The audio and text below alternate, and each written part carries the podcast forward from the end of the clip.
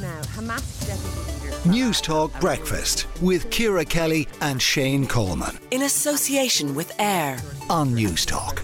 And former NATO analyst and army officer joins us. Um, Patrick, this, this this would appear to be a reasonably significant escalation. This is an attack on, on Lebanese soil. Hezbollah have said that there will be retaliation. How, how important is this move by presumably Israel, although they haven't uh, claimed it as as such as yet? Good morning. Uh, exactly, they haven't claimed it yet, but it does seem to point to Israel. Uh, I think in the relative scheme of things, this is containable. I would expect Hezbollah to retaliate probably with more border clashes as they have been um, over the past few months since the attack on October the 7th. Uh, but I don't think anything major uh, in terms of a massive rocket attack or anything is that likely, given that there's still a US aircraft carrier off the coast of Israel um, and obviously that would risk involving them. Yeah. Uh, so I think it's containable. I also think this is moving back, interestingly enough. Um, the sort of targeted assassinations is one of the modus operandi of the Israeli intelligence and special forces.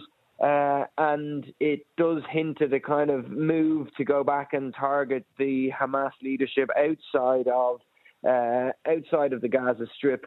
Um, in ter- uh, you know, in terms of uh, uh, in, they had mentioned that they didn't want to, they were going to enter phase three of their operation in Gaza and it would be more targeted. And perhaps this is the beginnings of that phase three. Okay. We'll have to wait and see. Because there does seem to be a change. They're talking about withdrawing troops and maybe concentrating on incursions and, and airstrikes. Now we're seeing, as you say, a targeted drone attack, presumably based on, on, on intelligence, which would be very much in keeping with how they've always operated. Does that mean we're going to see, would you say, more of like, because there are other uh, Hamas leaders in Qatar, in Lebanon, would Israel go as far as that? Lebanon, yes, if they get the intelligence, I think that's that's they view that as their back door and, and pretty much free game. And I think that the fact that they've killed the, the deputy leader in Beirut indicates that that if a target of opportunity uh, presents itself, they'll take that. Uh, Qatar is a different ball game altogether, and and I think uh, hence why the leaders of Hamas are there. So this guy Saleh al-Arouri was um, he was in the deputy head of the political bureau, but he was actually well known to be uh, heavily involved in military planning in the West Bank. It's been reported. So um, he was obviously a target they wanted to get, and I think, as you mentioned, moving forces they've basically said they're going to demobilize some reservists and return them back to society for the moment, uh, and they'll also move some more forces up to the north, which is where they've actually felt the largest threat over the last few years, anyway. Uh, so it's just a matter of seeing how does the next phase, if indeed it does start to transition to another phase, what does it look like? Is it more like a counter-terrorist, counter-insurgency operation where they use their special forces and their infantry troops and much less air bombardments, less tanks, etc., and then hopefully, you know, much less civilian casualties? It's yeah. much longer to do that. It takes a lot longer time uh, to get any kind of results, as you imagine. It's a dirty war then, but uh, it's more targeted. Yeah, you, you mentioned the US carrier off the coast. There, there was talk of that being withdrawn. Should that happen? Would that change things, do you think? Well, as far as I understood, as of a couple of days ago, one was moving around, uh, leaving the Mediterranean to move around into the um, the Red Sea.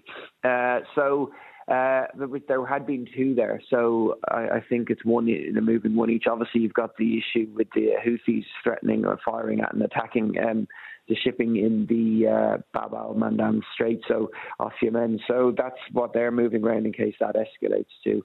Um, I think the other player here, which actually links these two together, is Iran, of course, which is yeah. heavily controls Hezbollah, less so the Houthis, but is a supporter of them.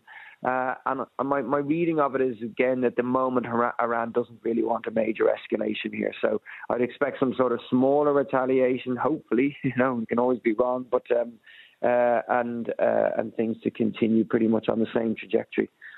So, so a new phase. Mm, does this take some of the pressure off Gaza? I, I, I mean, obviously, they haven't found the hundred odd uh, um, kidnapped members of, of, of Israeli citizens as yet either. So, uh, does this take some of the pressure off Gaza? Is some of the focus shifting now? Do you think, or or is southern Gaza still at risk of, of further heavy, I suppose, aerial bombardment. I think it.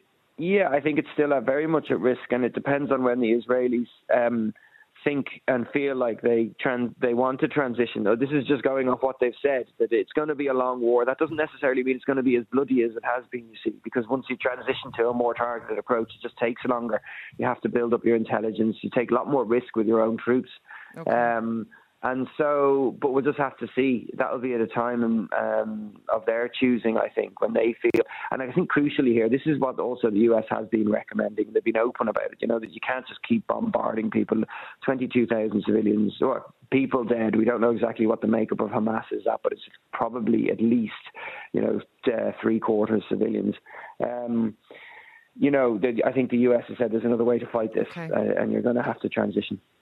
Look, thank you very much for that analysis this morning. That is Patrick Bury, their senior security lecturer at the University of Bath, former NATO analyst and army officer. Newstalk Breakfast with Ciara Kelly and Shane Coleman. In association with AIR. Weekday mornings at 7 on Newstalk.